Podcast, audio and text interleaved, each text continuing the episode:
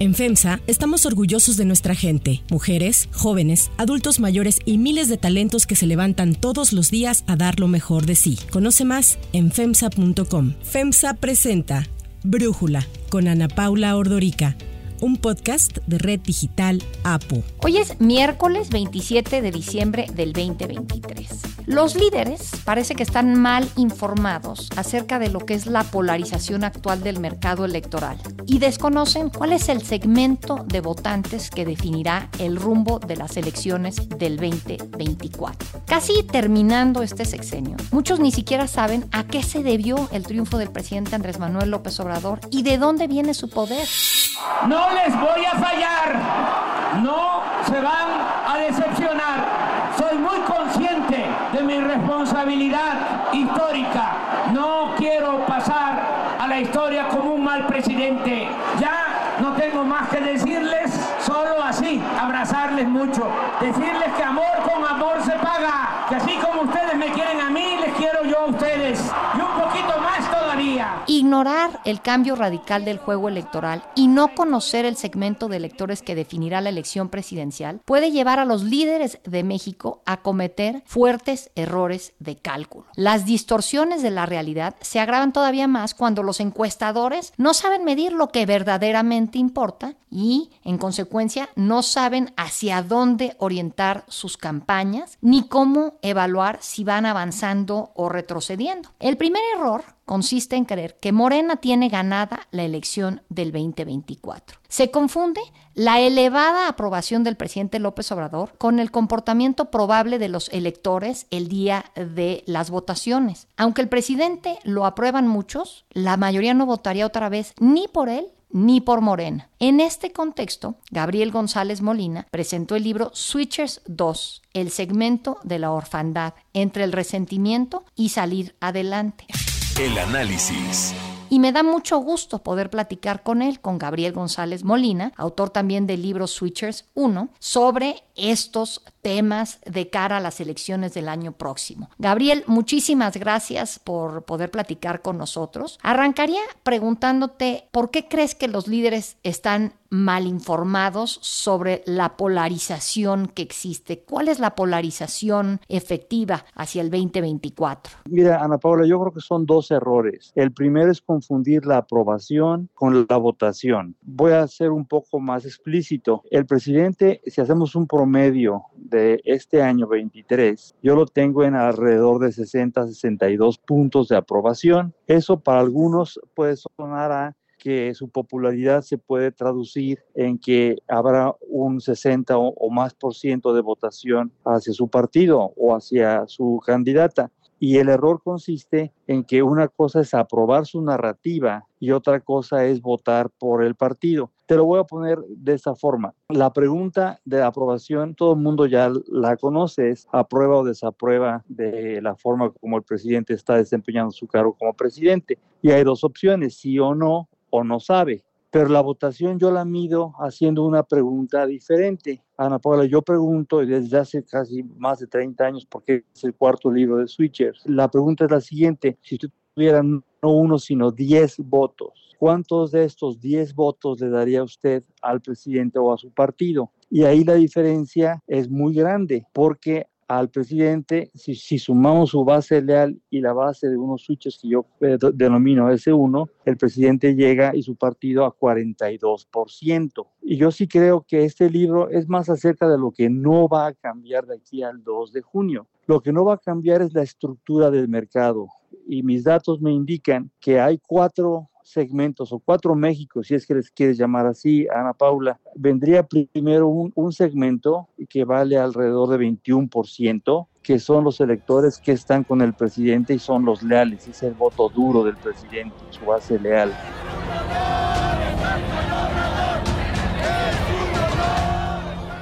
Luego hay un segmento de electores que ya no le dan los 10 votos al presidente, le darán 9, 8 o a veces hasta 7, arriba de 5, pues son switches porque no están totalmente con él, pero sí están cerca de él. Y este segmento es 21% también, eh, lo cual indica que si tú sumas la base leal más el segmento que yo le llamo S1, son switchers 1, me da 42%. Luego del otro lado, yo tengo un 23% de, de, electores que están totalmente en contra del presidente.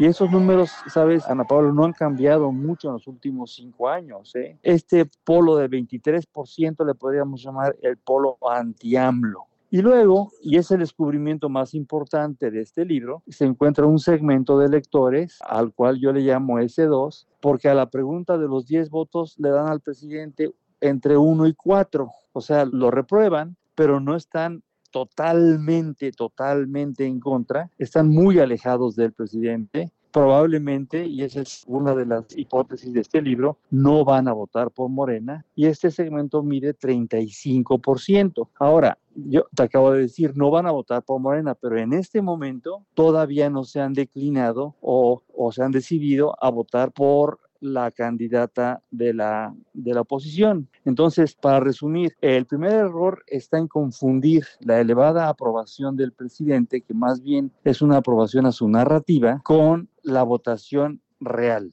Si nos vamos, por ejemplo, a la votación del presidente en 2018, en el 2018 había un, un, grupo de electores leales al presidente que pesaba 40% y había un segmento muy similar al S1 que te estoy mencionando que valía 13%. Si tú sumas 40 más 13, ese fue exactamente el, el porcentaje de votos que obtuvo el presidente en esa elección. Entonces, ese es el, ese es el primer error. No sé si quieres que, que, pasemos al segundo error. Sí, por favor. Lo que quiero rápidamente antes de que pasemos es decirle a nuestra audiencia algo que debí yo de haber dicho al momento de introducirte. Y es que tú llevas estudiando esta categoría de los indecisos que tú llamas switchers, switchers 1 y switchers 2, pero una palabra o un concepto más familiar para quien nos escuche, puedes decir que son los indecisos. Tú llevas estudiándolo varias décadas y le llamas esto como un hoyo negro, medir a estos indecisos cambiantes. Llevas desde el año 2000, o sea que llevas mínimo 23 años, cuando escribiste el libro Cómo ganar las elecciones, así es que llevas mucho más y has acertado en cómo van a votar estos indecisos con una desviación muy pequeña en 2012, solo un punto 26% de diferencia respecto a los votos finales y en 2018 con menos de 3% de imprecisión. Entonces yo sí quería decir eso antes de que continuáramos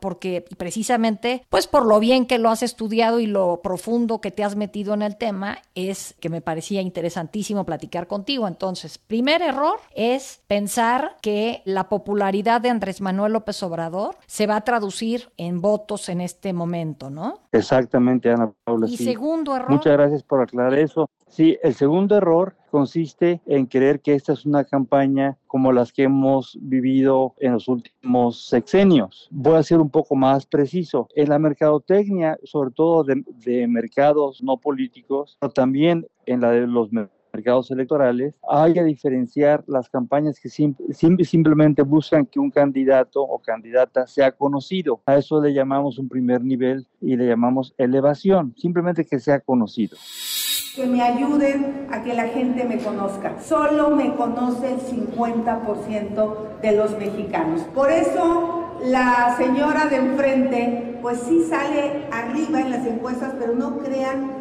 que por los 50 puntos que nos han dicho, ni por los 30 puntos que nos han dicho. En los 70, por ejemplo, en México, no había necesidad de que ese candidato compitiera porque realmente pues había un solo partido de facto y lo que importaba en las campañas era que fuese conocido. Entonces ahí tenemos un primer nivel. Hay un segundo nivel al que le llaman los mercadólogos posicionamiento o diferenciación. Y ahí es que no solamente sea conocido el candidato o candidata, sino que, se, eh, que esté ligado a algún atributo o algún beneficio que el mercado valora y aprecia, o sea, quiere. Te voy a poner el ejemplo eh, de donde nació Switches, que fue con el mercado de refrescos y en particular de la Coca-Cola. Había un atributo y, y, y, lo, y, lo, sigue habiendo, eh, muy ligado a la Coca-Cola, que es refrescancia. Entonces, si es que tú buscas refrescancia, tomas Coca-Cola. Entonces, muchas de las campañas se eh, orientaban a que el candidato o candidata estuviera ligado a algo que el mercado quería. Ya sea seguridad, o sea, mejor economía, etcétera. Pero lo que hace a esta campaña particularmente singular es que esos dos niveles son muy básicos y no explican el poder de la narrativa, por ejemplo, del presidente. Desde el 2018 para acá, no solamente en México, sino en otros países también, las campañas ganadoras no son las que politizan, sino que son las que polarizan. Y desde el año 2000, eh, en el primer libro que tú mencionabas, yo introduje los modelos o los tipos de polarización. ¿En qué se diferencia polarización a las campañas tradicionales? Aquí el día de hoy ahí tienes un polo positivo y un polo negativo a lo que tú propones. Y entonces hay un candidato o una candidata que da y otro, la competencia, que quita.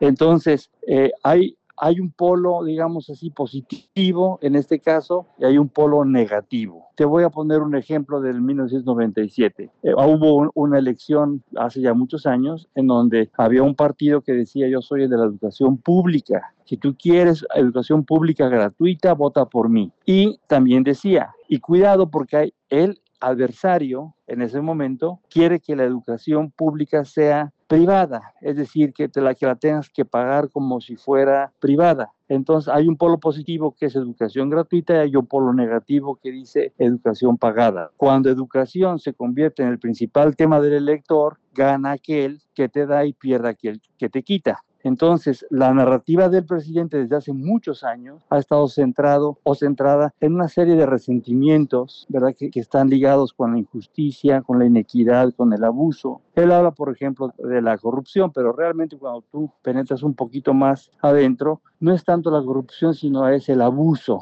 de poder. No es tanto que primero los pobres, sino es la inequidad lo que molesta. Son resentimientos muy fuertes. Y entonces él te dice, como te lo dijo en el 2018, esta elección se trata de más de lo mismo o cambio verdadero. Es hora de reconciliarnos de manera sincera, de corazón, para lograr el renacimiento de México. Construyamos juntos un México próspero, justo, fraterno.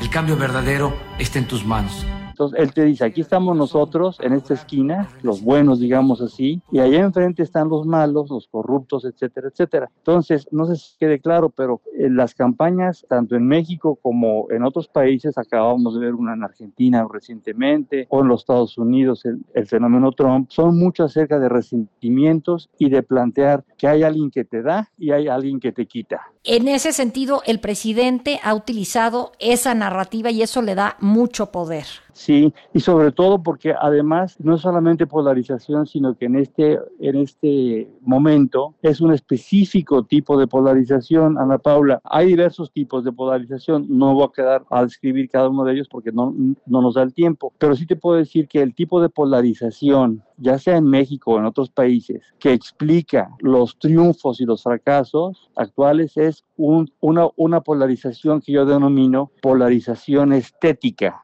Estética, ¿por qué? Porque ya no es más acerca de propuestas, ya no es más acerca de la imagen de candidato, ya no es polarizar entre estar de acuerdo o en desacuerdo con algo. Ya no es un tema de izquierdas y derechas, ¿no? Exactamente. Ahora es eh, los fenómenos de polarización actuales en, en las campañas, eh, no solo en México, sino en el mundo, son acerca de lo que me hace sentir sublime frente a lo que me hace sentir vulgar. Es acerca de lo que me hace sentir lo nuevo frente a lo que me hace sentir lo anticuado, lo fuera de moda. Es acerca de lo que me hace sentir honesto o deshonesto. Eh, en una página del libro aparecen ahí las oposiciones, ¿no? Son, son como 20 oposiciones diferentes, pero que tienen que ver mucho con, hacerme sentir. Y yo añadiría, hacerme sentir resentimientos. Por eso el libro, este Switchers S2, plantea que lo que va a mover a ese segmento, de, que te repito, es el, el 35%, es el más grande del mercado electoral mexicano el día de hoy, este segmento S2 se va a, eh, se va a gravitar pues alrededor de dos temas, uno resentimiento y el otro es sus ganas de salir adelante. Esas son las dos cosas. Resentimiento y aspiración aspiracionismo, algo que el presidente López Obrador niega, pero si me dices sus ganas de salir adelante, pues es eso, ¿no? Siempre digo que la felicidad no es acumular bienes materiales, dinero, fama, títulos, grados académicos. La verdadera felicidad es estar bien con uno mismo, estar bien con nuestra conciencia, estar bien con el prójimo. La ambición al dinero desmedida, el querer salir adelante, destacar como sea, pasando por encima de todo, ese aspiracionismo produce mucha infelicidad. Exactamente, claro, absolutamente, sí, sí, porque mira, el S2 está más conformado por personas que se tienen que ganar el pan y la sal cada día y que quieren tener una mejor capacidad de ganar más por su trabajo. Son personas, por ejemplo, hay, varios grupos, hay cuatro grupos. Un primer grupo son asalariados que ven que su ingreso cada vez por la cuestión de la inflación les rinde menos y que necesitan pues ya sea aprender o capacitarse o, o ganar una capacidad mayor para poder ganar más por su trabajo. Luego, por otro lado, están los 3.900.000 pequeños negocios en México, que muchos de ellos, la mayoría son negocios familiares, ¿verdad? Que sufrieron muchísimo durante la pandemia, muchos de ellos desaparecieron, ¿verdad? Y que guardan un resentimiento también porque no hubo mucho apoyo para ellos y, es, y, de este negocio pues depende toda una familia. Ese es el segundo segmento del S2. Hay un tercer segmento en el S2 que está compuesto por jóvenes que dicen, oye, pero este, lo de construyendo el futuro, pues estuvo bien como para eh, personas que pues querían alguna práctica profesional, pero yo quiero ser chef y no hay ni becas, antes había becas, hoy ya, ya ni hay becas para esto, para lo que yo quiero. Y los jóvenes, yo no le llamaría tanto aspiracional, o sea, porque el presidente habla mucho como si fuera malo aspirar a algo, ¿no?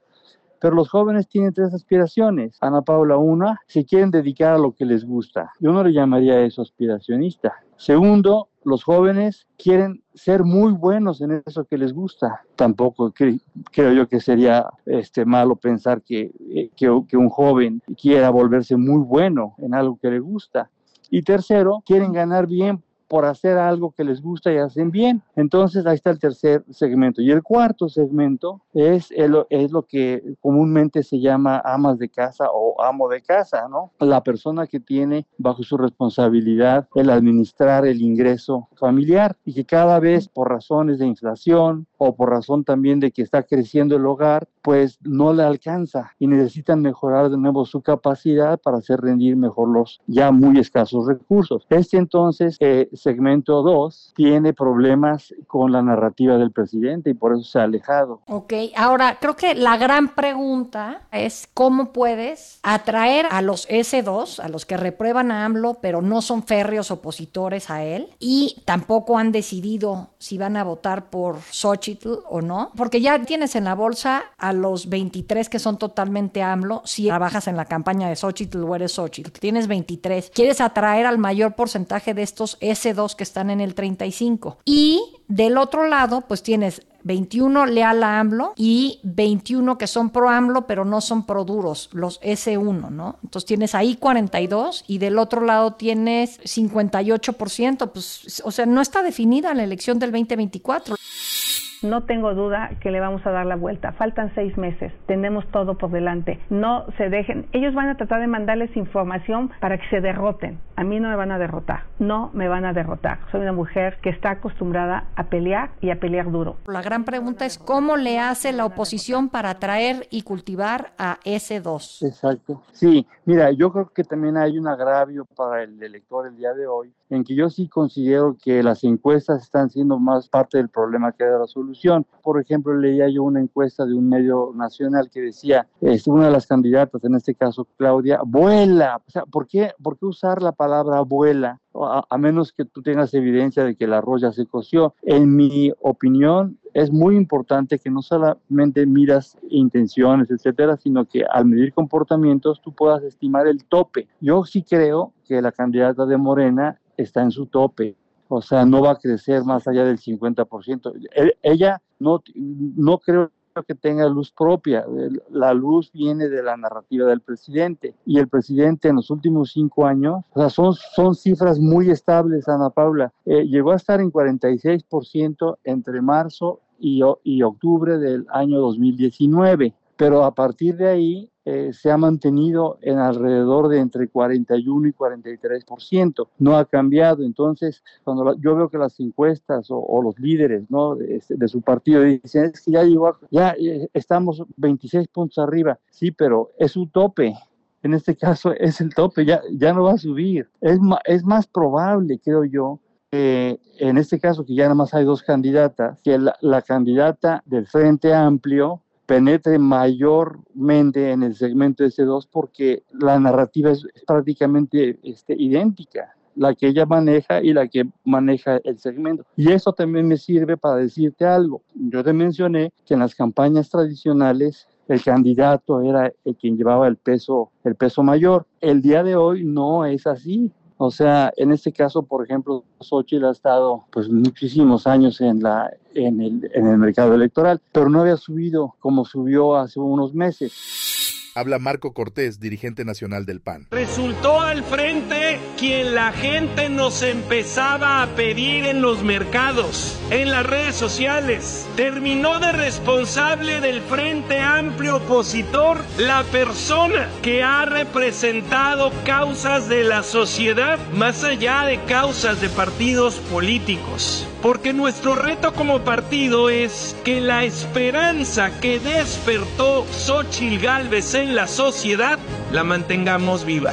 Que esa llama, que esa ilusión, que esa fuerza que despertó a la sociedad que quiere un cambio positivo para México, lo mantengamos vigente. ¿Qué va a ser lo importante? No creo yo, aunque sí es importante el candidato, pero no es suficiente el, factor más importante es la narrativa del segmento S2 y que es una narrativa totalmente diferente de la narrativa del presidente. Yo pienso que esos son los dos grandes errores, Ana Paula muy interesante. Me parece que sería una lectura valiosísima para ambas campañas, eh, si es que realmente quieren eh, ganar. Por lo pronto, Gabriel González Molina, te agradezco habernos eh, podido platicar y dar este análisis para Brújula. Muchas gracias. Antes de continuar, quiero pedirles que en la plataforma que nos escuchen, ya sea Spotify, Apple Podcast, la que sea su favorita, que por favor nos califiquen, de preferencia con cinco estrellas, y que también compartan el podcast y comenten lo que les gusta, lo que no, lo que sienten que le podemos mejorar. Ahí en Spotify hay la posibilidad de comentar. Todo esto es para que podamos seguir creciendo y ofreciendo el podcast para ustedes sin costo. Para cerrar el episodio de hoy, los dejo con música de Taylor Swift. El 27 de diciembre del 2008, Taylor Swift comenzó una carrera de siete semanas consecutivas en el número uno de las listas de popularidad de Estados Unidos con el disco Fearless. Este álbum fue el más vendido del 2009, lo que convirtió a la cantante de entonces apenas 18 años en la artista más joven en conseguir el récord, con más de 7 millones de copias vendidas. Swift, además, fue nombrada Persona del año 2023 por la revista Time.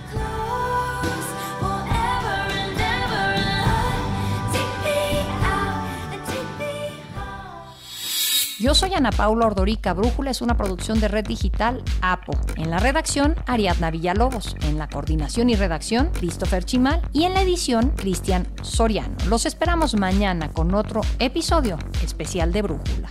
Oxo, Farmacias ISA, Cruz Verde, Oxo Gas, Coca-Cola FEMSA, Invera, Torrey y PTM son algunas de las muchas empresas que crean más de 245 mil empleos tan solo en México y generan valor como parte de FEMSA. FEMSA presentó Brújula con Ana Paula Ordorica, un podcast de Red Digital APO.